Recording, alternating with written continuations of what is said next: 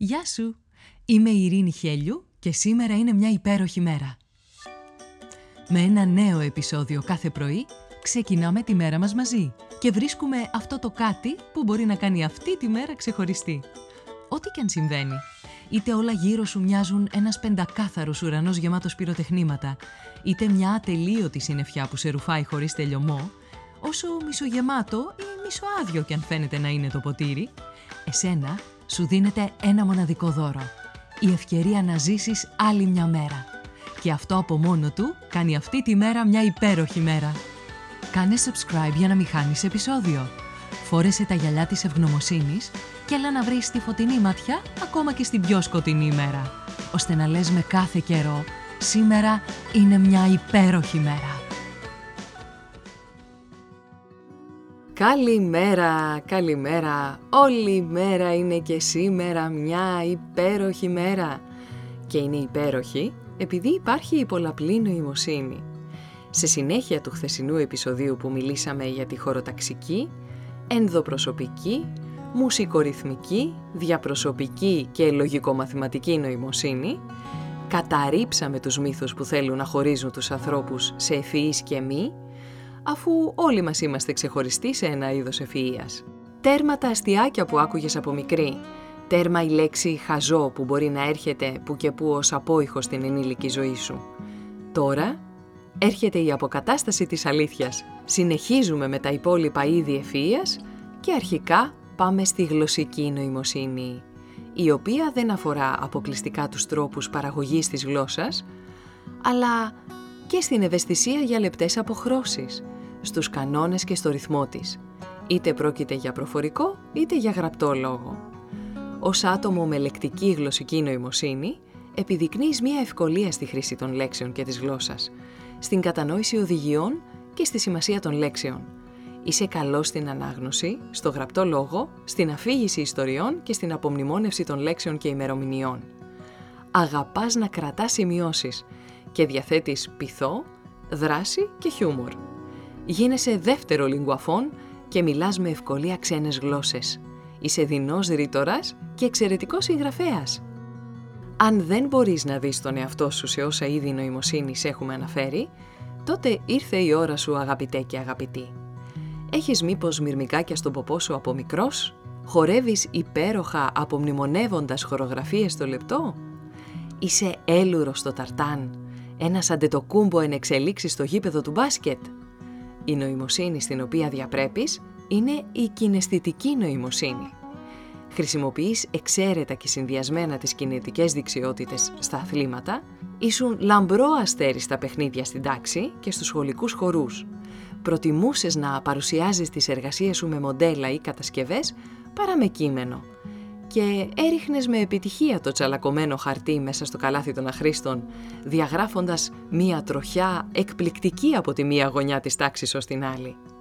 Έχεις σωματική μνημή, δηλαδή θυμάσαι πράγματα μέσω του σώματός σου, παρά μέσω των λέξεων ή των εικόνων. Μπορεί να είσαι αθλητής, χειρουργός, χορευτής, χορογράφος, ηθοποιός, γραφίστας, οικοδόμος ή κάτι άλλο.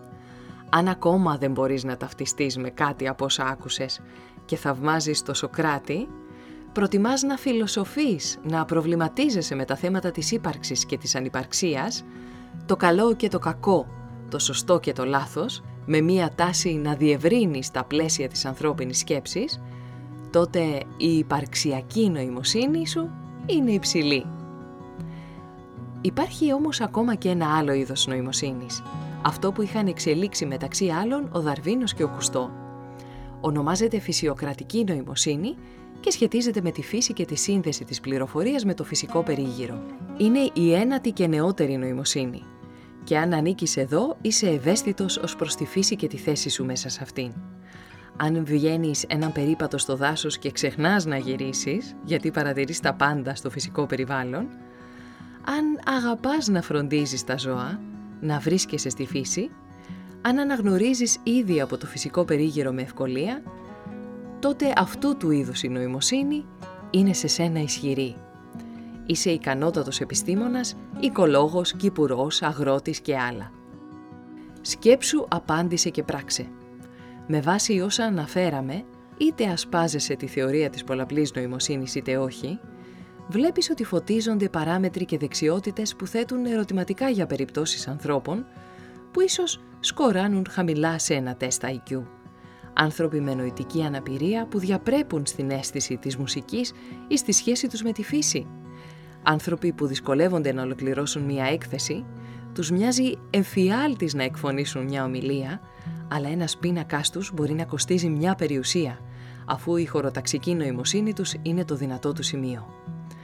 Ίσως την επόμενη φορά λοιπόν που θα καταδικάσεις τον εαυτό σου για κάτι που δεν μπορεί ή κάποιον άλλον για κάτι που ολοκλήρωσε αποτυχημένα, να έχει νόημα να αναρωτηθείς πρώτον αν η αξία σου ή η αξία του κρίνεται από κάτι τέτοιο και δεύτερον σε ποια νοημοσύνη μπορεί να σκοράρει υψηλά.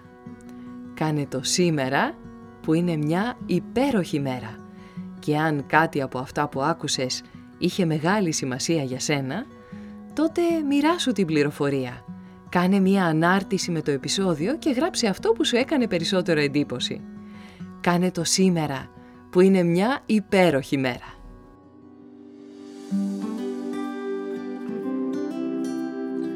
Ήταν ένα ακόμα επεισόδιο του podcast «Σήμερα είναι μια υπέροχη μέρα». Στο τέλος του επεισοδίου υπήρχε ένα ερώτημα για σένα. Απάντησέ το, μπες στη δράση και χτίσε μια ομορφότερη μέρα για σένα και τους γύρω σου. Αν νομίζεις πως υπάρχει κάποιος που μπορεί να υποφεληθεί από το podcast, κοινοποίησέ του το επεισόδιο. Αν δεν το έχεις κάνει ήδη, μπες στην πλατφόρμα που ακούς το podcast, βάλε αστεράκι και άφησε το δικό σου σχόλιο. Με αυτό που κάνει τη σημερινή μέρα μια υπέροχη μέρα για σένα. Ραντεβού αύριο το πρωί.